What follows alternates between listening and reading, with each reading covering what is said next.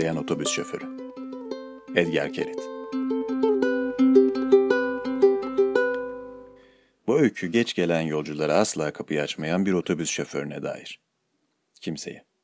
Ne otobüsün yanında koşup ona yalvaran bakışlarla bakan ezik lise öğrencilerine, ne kapıya aslında zamanında gelmiş de bütün suç şoförünmüş gibi vuran sinirli tiplere, ne de onu ellerindeki alışveriş torbalarını sallayarak durdurmaya çalışan yaşlı ve titrek kadınlara. Kötülüğünden değil. Çünkü kötülüğün zerresi yoktu bu otobüs şoförünün ruhunda. İdeoloji meselesiydi sadece. Bu şoförün ideolojisine göre geç gelmiş yolcuya kapıyı açmak 30 saniyenin altında bir zaman alsa ve kapıyı açmamak yolcunun hayatından 15 dakika kaybetmesi anlamına gelse bile açmamak toplumun yararınaydı. Çünkü o 30 saniye otobüsteki her yolcu tarafından kaybedilmiş olacaktı. Otobüste durağa zamanında gelmiş 60 kadar suçsuz yolcu bulunduğunu varsayarsak, hep birlikte yarım saat kaybedecekleri kolaylıkla hesaplanabilirdi. 15 dakikanın 2 katı. Geç kalanlara kapıyı açmamayı bu yüzden ilke edinmişti. Otobüs şoförünün ideolojisinden en çok zarar görmesi gereken kişinin adı Edi'ydi.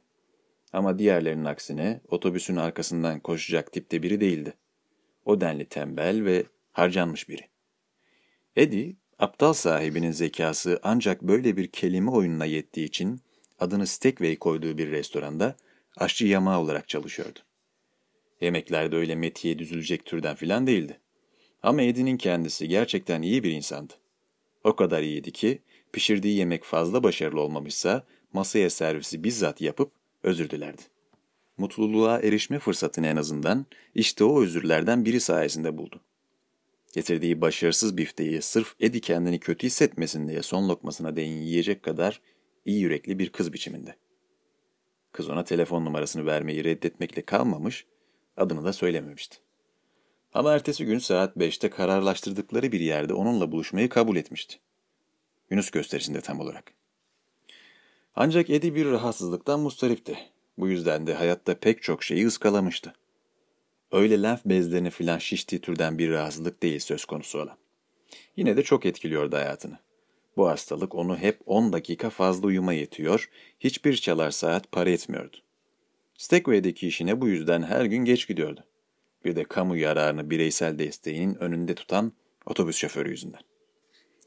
Ama bu kez mutluluk söz konusu olduğu için Edi ciddi önlemler almaya karar verdi. İşten eve döndüğünde her zamanki gibi küçük bir şekerleme yapmaktansa uyanık kalmayı yeğledi. Ve televizyon seyretti.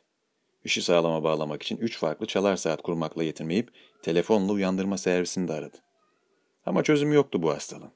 Edi çizgi film kanalını seyrederken bir bebek gibi uyuyakaldı. 1 milyon çalar saatin sesiyle ter içinde ve yine 10 dakika geç uyandı. Üzerini bile değiştirmeden evden fırlayıp otobüs durağına doğru koşmaya başladı. Nasıl koşulduğunu bile unutmuştu neredeyse. Kaldırımdan indiğinde ayakları dolanıyordu. En son okulda beden eğitimi dersinden yırtmanın bir yolu olduğunu keşfetmeden önce koşmuştu. 6. sınıftayken. Ama o zamanlardan farklı olarak şimdi deli gibi koşuyordu. Çünkü kaybedeceği bir şey vardı. Ve ne göğsündeki ağrı ne de bütün o lucky strike'ların hırıltısı mutluluğu yakalamasına engel olamayacaktı. Hiçbir şey durduramazdı onu. Kapıyı kapatıp yavaşça yola çıkan otobüs şoförümüzün dışında. Dikiz aynasından gördü Edi'yi. Ama daha önce izah ettiğim gibi bir ideolojisi vardı otobüs şoförünün. Her şeyden çok adalet sevgisine ve basit aritmetiğe dayanan son derece mantıklı bir ideoloji. Şoförün aritmetiği Edi'yi hiç ilgilendirmiyordu ama. Hayatında ilk kez bir yere zamanında varmayı gerçekten istiyordu. Bu yüzden de hiç şansı olmamasına karşın otobüsün arkasından koşmayı sürdürdü. Birden %100 olmasa da talihi değişti Edi'nin. Otobüs durağının 100 metre ötesindeki trafik lambası kırmızıya döndü. Edi otobüse yetişip ön kapıya dayandı. Kapının camını yumruklayacak güçten yoksundu. Nemli gözlerle şoföre bakıp soluk soluğa dizlerinin üzerine çöktü. Bu da otobüs şoförüne bir şeyi anımsattı. Otobüs şoförü değil de Tanrı olmayı istediği günlere dair. Acıklı bir anıydı çünkü şoför sonunda Tanrı olamamıştı. Otobüs şoförü olmuştu. Ki o kadar da kötü sayılmazdı. Çünkü otobüs şoförlüğü ikinci tercihiydi.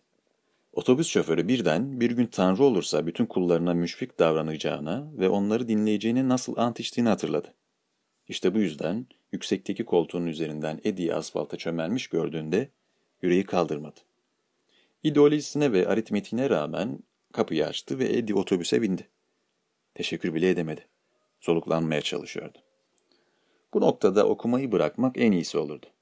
Çünkü Eddie, Yunus Gösteri Merkezi'ne zamanında vardığı halde mutluluk gelmedi. Çünkü bir erkek arkadaşı vardı. O kadar iyi yürekliydi ki bunu Eddie'ye söyleyememiş, onu ekmeği yeğlemişti. Eddie bekledi onu. Kararlaştırdıkları bankın üzerinde 2 saate yakın. Bankın üzerinde otururken hayatına dair kasvet verici ayrıntıları düşünmeye koyuldu. Oturmuşken güneşin batışını da seyretti. Olağanüstüydü. Bir yandan da dönüşte ayaklarının nasıl ağrıyacağını geçiriyordu içinden. Dönüşte ki bir an önce evine varmak istiyordu, otobüsü uzaktan gördü. Durağa çekmiş yolcu indiriyordu. Var gücüyle koşsa bile yetişemeyeceğini bildiği için ağır adımlarla yürümeye devam etti. Her yeri arıyordu. Sonunda durağa vardığında otobüsün hala orada olduğunu fark etti. Onu bekliyordu.